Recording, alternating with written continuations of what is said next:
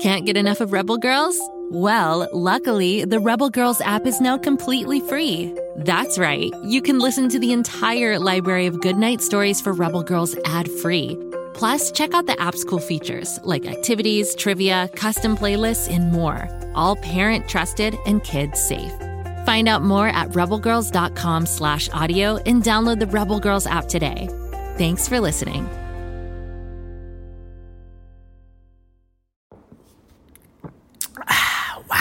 This egg cream is delicious. I wish the chocolate syrup inside wasn't so expensive. If you'd like to save some shekels and have some fun at the same time, make sure you tune into King of the Egg Cream, available wherever you get your podcasts.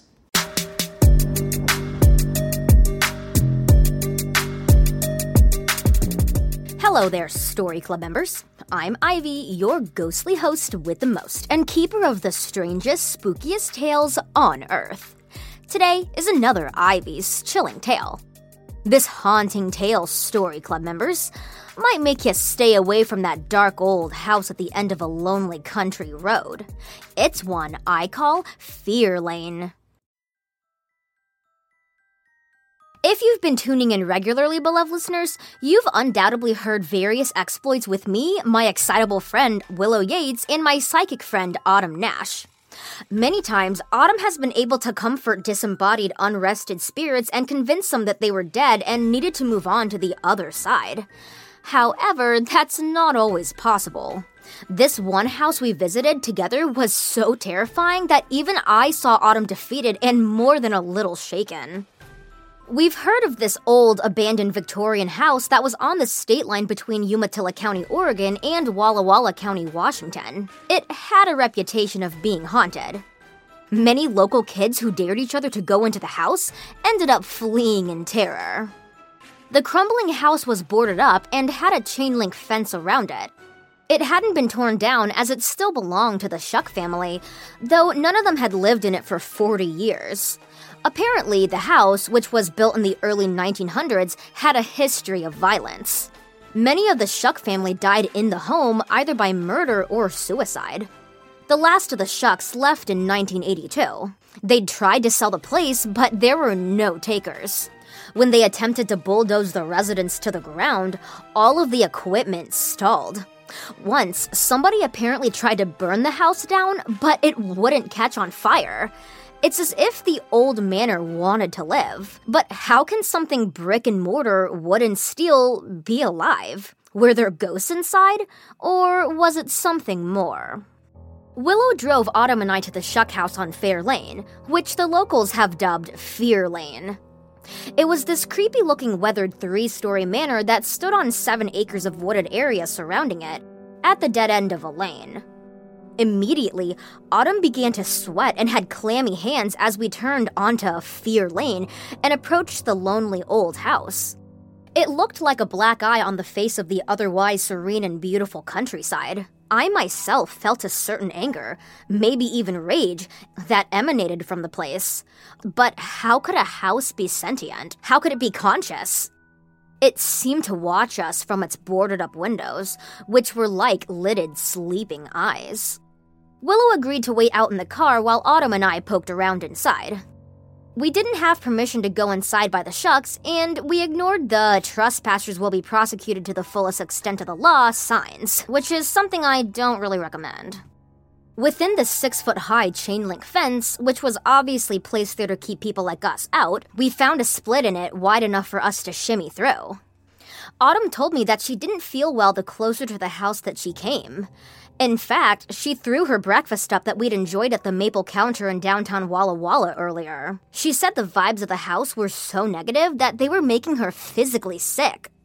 The doors of the place were locked and barred, but we gained entrance inside through the storm cellar doors. Yes, the door was padlocked with a rusty chain, but I had a lockpicking kit and am rather good at opening locked locks. Hey, what can I say? Your happy, humble horror narrator has pretty mad skills. As Autumn and I were heading inside, a murder of crows in a dead skeletal locust tree were cawing and croaking at us, as if they were warning us not to enter. Either that, or the midnight feathered birds were daring us. I'm so glad we decided to come in the late morning, as I couldn't imagine coming around this place at night. It was intensely creepy even in the light of the April sunshine. We snapped on our flashlights as we went inside. The cellar was as dark and creepy as expected, with cobwebs, dust, and rats. I half expected to find Dracula's coffin down there. Up on the first floor, the place was also full of filth and spiderwebs. Most of the windows were broken down and boarded up, there was still some old furniture like chairs and couches. Up on the second floor, we found a number of bedrooms. The beds and furniture were still in them, shrouded in a two inch layer of dust. It's like the last of the shucks picked up and left in the middle of the night 40 years ago. Autumn was picking up the biggest energy surge on the third floor, the attic. The one window that wasn't boarded up was the round loft window that peered out onto the weed choked lawn and narrow road below. We saw Willow waiting in the car through the grime shrouded fly specked window. this is the soul of the house, Autumn said, coughing. The heart and soul. Whatever is in this house is here. A moment later, the room grew darker. The silhouette form of a figure blocked the only light coming into the dirty attic.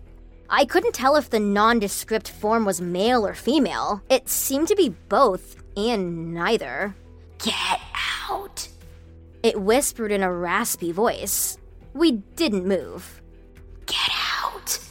It whispered again. Who are you? Autumn asked. Get out or join us in death. A huge oak bureau that stood right next to us tipped over, crashing, narrowly missing us. Then a small wooden box opened on its own. It was a box full of tarnished silver cutlery. A moment later, the knives and forks all hovered in the air, as if dozens of invisible hands were brandishing them.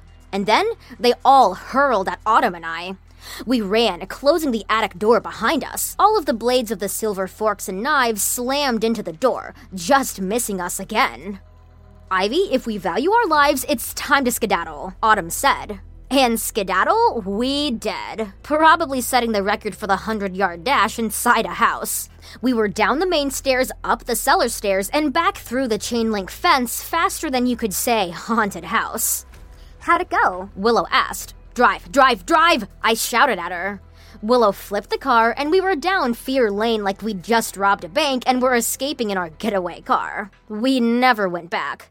And Autumn never spoke of the experience again, only to say that whatever evil that lived in the Shuck House resided among its boards and stone, and whatever unrelenting evil that dwelled within walked alone. But you never need to walk alone, beloved listeners. Send your feedback and ideas to ivy at gokidgo.com anytime. I absolutely love getting your messages. And come back tomorrow for another episode, because every Story Club member needs a little scare every day. Ivy out.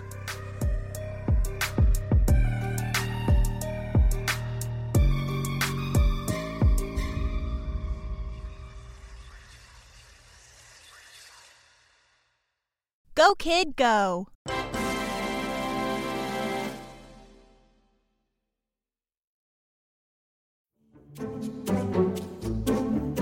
Do you like to laugh? Ah, who am I kidding? Who doesn't like to laugh? So, okay, if you love to laugh, you'll love Don't Break the Rules. It's a hilarious comedy improv podcast where the voice actors make up their lines on the spot and try to be the only actor who doesn't break the rules. These talented actors are great at coming up with silly scenes and stories when they follow the rules for the episode. And it gets even sillier when they accidentally break the rules. The stories are guided by suggestions from kids like you, and the episodes feature laughs, burps, and the occasional unicorn. So if you'd like to giggle and play along, be sure to listen to Don't Break the Rules wherever you listen to podcasts.